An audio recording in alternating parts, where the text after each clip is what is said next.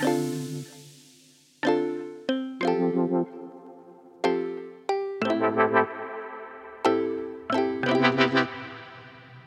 everyone, and welcome to the 22nd episode of the Connectivity Podcast. I'm Mattias Fridström, and I've spent the last 25 years inside the connectivity community. In this pod, we invite guests to deep dive into one or many subjects to simply learn more about connectivity. And in this 22nd episode, I'm extremely happy to continue to talk to Stephen Alexander from Ciena.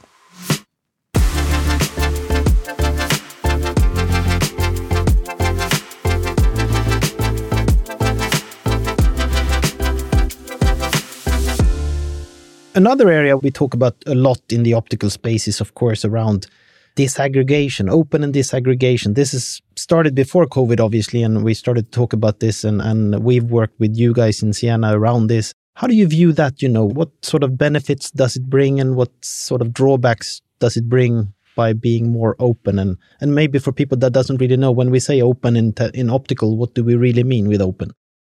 I think it's of great benefit. And, and, and, anything I would tell you, Ciena exists because of the way we approached the market way back in '94. We did an open WDM system, and so so what did that mean back in 1994? You have to put it into the right context. So in that time frame, the only way you could get to fiber, if you were you know wanted to send something on an optical fiber, you had to go through either SONET or SDH. You had to go through an add drop multiplexer, get multiplexed in with all the other traffic and you would end up on a fiber at that point. Now, there was older equipment called PDH, the old plesio- plesiochronous digital hierarchy or the async stuff.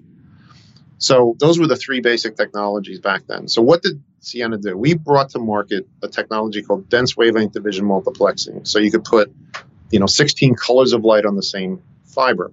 All right. So what? Well, the way we did it is really what set us apart we took all the specs for SONET, SDH, and PDH and built a superset of that. And that was the input to this, what we what we called a remodulator. It would take whatever you gave us and map it onto one of those colors. So what that did is it opened up that interface to the fiber to anybody who could speak to one of our remods. And because we built the remod to talk SONET, SDH, or PDH, pretty much anybody could talk to us, right? And all of a sudden, you didn't need SONET or SDH anymore.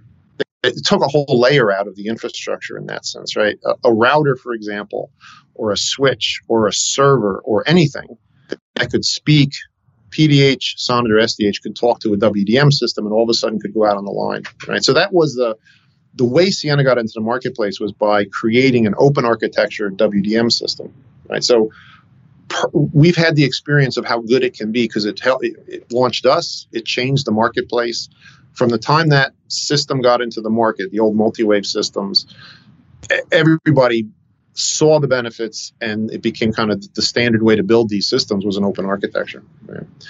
We basically used the exact same technique back around 2010 when we went into submarine cables and we said, you have a cable under the ground, right? It's an it's an installed um, line system, right? It's got all the amplifiers, got all the cables, but we can just by changing the terminal equipment, the SLTE, right, the submarine lightwave terminating equipment, we can upgrade that cable because we're doing coherent detection and we can use you know math digital signal processing to unwind all the imperfections on that cable that you've got we can actually signal faster as a result that again changed the industry and become kind of the de facto way of doing these things. So so we know open architectures done well can really improve things, right? It can it can create a new company, it can create a new industry, it can open up opportunities that have never existed before, because we've actually done that in the past. Where where I think they get into trouble is when you open something up and it doesn't either reduce complexity because there's there's ways you can open things up and increase complexity, or if the way that you open it up, you don't define how you talk across the opening in a way that multiple people can do it, right? And so, done well, I would tell you, open architectures are wonderful things, but, but you can screw it up, right? There's ways to do it poorly, and we've seen a little bit of both, I guess, in in the um, telecom space over over time. Um, there have been examples where, okay, great, you opened it up, but so what? right? Mm-hmm. Where clearly the original, you know, intent around the open WDM the open cable systems for submarine cable, all those have been huge imp- improvements. So I, I, guess I would say the jury's out mm-hmm. when hmm. you say, "Hey, I'm going to open this thing up." Okay, that's great, but so what? What? Tell me how you've reduced complexity, how you've increased opportunity. Then yeah, then then I think it's a great thing. Yeah, but aren't there sort of a lot of secrets that you guys in Ciena know when you've developed this stuff and that's going to be perfectly tailor made for your stuff, and then someone else is just putting transponders into your system, or the opposite of sort of how, how do we work with that side where you you you come up with a great idea and you you sort of get an advantage over everyone else because you have the latest technology? How how is that going to pan out if everything is open?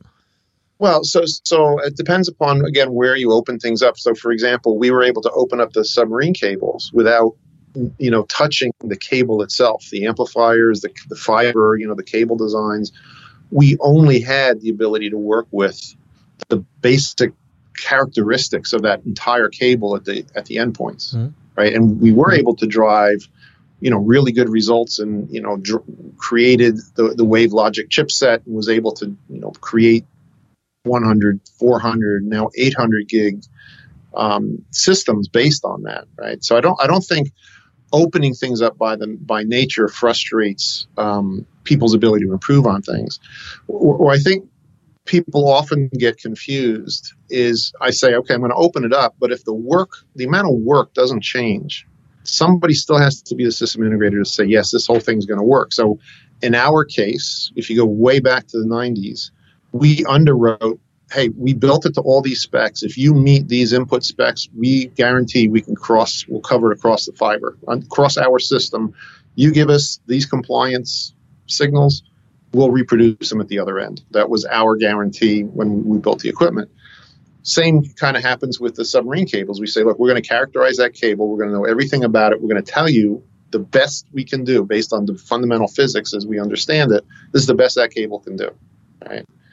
Same thing has to happen, you know, almost in any time you've opened something up, is you have to say, somebody has to come in and say, well, it's open. Who does the system integration work? Who's going to guarantee performance on this? Mm-hmm. You can't just say, I've got a, a, a complex system that it's made up of 10 different things.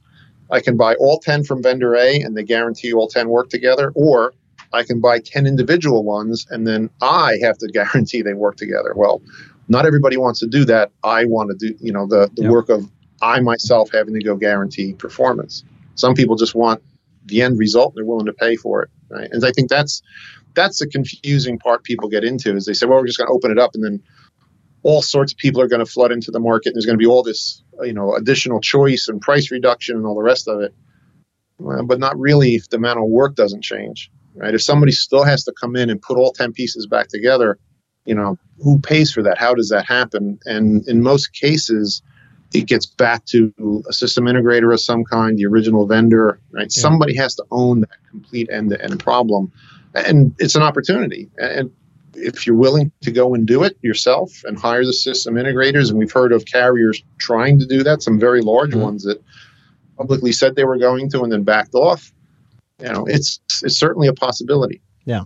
And I guess uh, we, we need to mention the hyperscalers here as well, because I think some of them really also started this and talking about publicly that, you know, we can build systems better than anyone else, and therefore we're going to build our own systems, blah, blah, blah. I kind of feel that they also stopped with that and they went back to the sort of you guys as the suppliers and pushed you. How, how do you view that? Are, are they still thinking they can build everything, or do they more work with you these days? Well, I think it's a much more collaborative environment than it than it was here. You know, even let's say ten years ago or even five years ago. I think part of the issue with how they reacted to the marketplace was what they saw telecom equipment looking like as they needed to scale up. Right? You, it used to be you could go into a data center and walk down, you know, row after row after row, and all more or less looks the same. Right? You know, servers often AC powered um, you know, typically deep, not very high, a couple RU. That was a typical installation of a in, a in, a data center. Just be huge amounts of this stuff, and then you'd walk down, and all of a sudden you'd get to the bays where things looked weird. They're, they're only, you know, a couple of hundred millimeters deep. They're tall. They may have DC power. You know, there, there's all sorts of weirdness that started to happen, and I think what it came down to is, as they scaled up, they looked at this stuff and they said, look, we, all we can do is repurpose telco equipment for our own needs, and our, our needs are different. You know, we don't need all the add drop multiplexing. We don't need all the other stuff you guys have built into telco. What we need are, you know, relatively simple aggregate, if aggregate at all, and, you know, convert it onto something that I can carry over distance, right? And the physical form factors need to be different, right? I want I want the operational paradigm to be different. I don't I don't want to be going through a 50 or 100 step provisioning model, whether it's automated or not, like you guys in the telco space do. You know, I want to load software, boot it, and have it run. Right? It's just a whole different way of operating their networks. And their ability to go off and say, hey, if you don't do it, we'll do it ourselves. Well, yeah, I think that forced some people to wake up and say, yeah, we better go do it what the customer wants. Um, so there, I think there was some of that. I think there was some of they wanted to learn. You know, they had the ability to say, "Hey, we, we don't necessarily know what the right answer is, but we certainly have talent, and you know, we can go spend some money and go get smarter about this stuff and create some kind of sandbox environments where we can play around and get you know learn, and that that will help the industry in general." So I think there was some of that, and, and there still is a bit of you know, if you're at such a scale that you don't need any what the vendors are offering, but you need something a little bit different. And if you believe you can get, you know, a better result by doing it yourself, you will. Right. So I think you have to kind of look through all those different lenses about how they behave. But in general, if you can solve the problem for them and they believe that you're getting it at a reasonable price, reasonable features. You're you're interacting with them well. You're solving problems for them. It's a, a good collaboration. I think that's actually the preferable model. Yeah. Uh, no, I agree with you very much. One thing that came around this as well, what you said you referred to five years back, you know, was that they started to attract basically optical engineers around the whole industry. And i remember you know some of some of your people they kind of i'm sure they were after pretty much everyone in Ciena because they needed that skill set. Is that the same today or or are you coming back to becoming an sort of an attractive employer again? Or or do you still feel that they hunt all your employees? I would say we've always been an attractive employer because we're we're at the forefront. Uh, you know, one of the one of the greatest quotes one of our um, folks has made is it's almost like being in the Olympics every day, right? Because you're playing at that level with the with the industry, right? Um, but at the same time, because we were early, right? Keep in mind, you know, we kind of started this.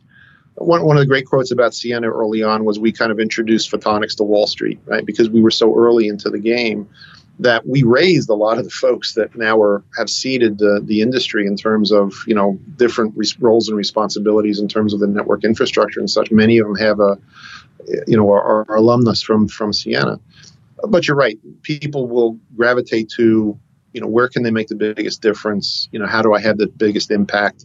Um, if you want to go and say, you know, I'm I'm very interested in photonics, but I want to see how photonics may impact um, folks in this continent or in this area, or I want to go into um, healthcare in a big way you're going to naturally gravitate away from the equipment side of the house. I think, right? It's it's a little bit about you know how what keeps people up and interested and um, you know why do you get up every morning and want to go to work right and i think we've we strive hard to always give people a good reason to do that because we've been able to push in so many different directions at the same time um, but at the same uh, same instance people have different motivations and sometimes it's it's different than building the best equipment. It's I want to go see the impact, you know, how this makes a difference in people's lives, and that that tends to drive you more towards the enterprises, the web scalers, the the, the folks who are using it, as opposed to the folks who are building it. Yeah, no, I think that's that's good, and, and it's good that you still can attract people. That's really nice. I think we're coming towards the end of this podcast, but just a final question that I want to ask how do you see the industry in five years? If if you're about to predict, you know, where do you what, what type of conversation would we have in five years? You know, what what have we seen then? Oh, I, so I, I, think there's going to be a really interesting um, set of developments. Um, you know, I, I, had the benefit of just going to OFC, so that's the first you know one I could actually attend in two years, and it was nice to get out and see all the technologies. There's some been some really interesting developments around um, hollow core fibers where the losses have come at, come down dramatically, and so now you're talking about a fiber that has the ability to lower latency, um, tolerate higher powers, right? So it's a, it's a, it's a very interesting development in terms of just the, the basic fiber technology. There are a number of folks who are coming out with very low cost interconnect technology for inside the data center. Some of them using, you know, very highly parallel optics. There's going to be development work around what we would call a full band sources. You know, we, we tend to still think about channelizing things, right? As, as great as the 400 gig in the palm of your hand is, could you imagine the ability to say I can light up the entire C band in the palm of your hand, right? Could I put, you know, not just 400 gigabits, could I put, you know, conceivably 20, 30 terabits, right, in a similar kind of form factor, right? So there, there's lots of really interesting developments that are coming from fibers, components, subsystems, you know, further levels of integration. You know the, the fiber optic business the optical communications business is still the best way to get you know vast amounts of information exchanged across distance. And, and so i'm i'm very bullish that we're going to have lots of good things to be talking about in three five even ten years from now. Yeah. No i think that sounds really good. Uh, my last question is really then the guys like us who still rely on 20 year old fibers in the ground 652 fibers all around europe and us should we be worried? Do we need to replace them all with hollow core fiber or? No i don't, I don't think it, well no uh, hollow core will eventually show up where latency is the key determinant right? You go back to my mean time cloud kind of arguments there are going to be places where it makes a difference because you know if you're super latency sensitive if you're doing server replication if you're doing you know you're controlling control loops for autonomous vehicles inside of a, a stocking warehouse and I, I don't mean cars per, per, se but you know automated forklifts those sorts of things you're con- controlling numerically controlled machines on a machine shop floor you've got robots all that. Yeah latency is a huge deal and so you may have special purpose requirements around the best possible low latency fiber. You know the the the normal fiber that is deployed i'll go back to you know every one of those things is somewhere between 30 to 60 terabits per second depending upon how you light it the bands you use and the rest of it. That's a phenomenal amount of capacity. You know many of them aren't even closely aren't lit any close to that in terms of their actual you know running capacity. So so i view those as um, huge assets. The, the question is how do you monetize it the most effective way? You know how do you get full use of the infrastructure that's in place? That that to me is the the, the challenge in front of the service providers because you know i'll go back to my statement earlier. Every time you put a fiber in the ground even if it's to somebody's residence there's tens of terabits of capacity there. You know how do we ultimately you know how do, how do we make the best use of that capacity in the future? That's the that's the challenge in front of the industry. Okay i think that sort of calmed me down again. That's that's a really good answer. So all right. So steve thank you very much for participating here uh, and thanks a lot for for having you it was a pleasure. Thank you.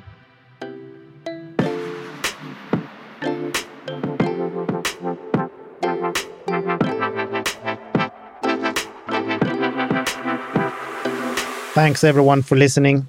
We will soon be back with a new guest, so please follow us on Twitter, ConnectivityPod, for updates. Stay tuned until next time.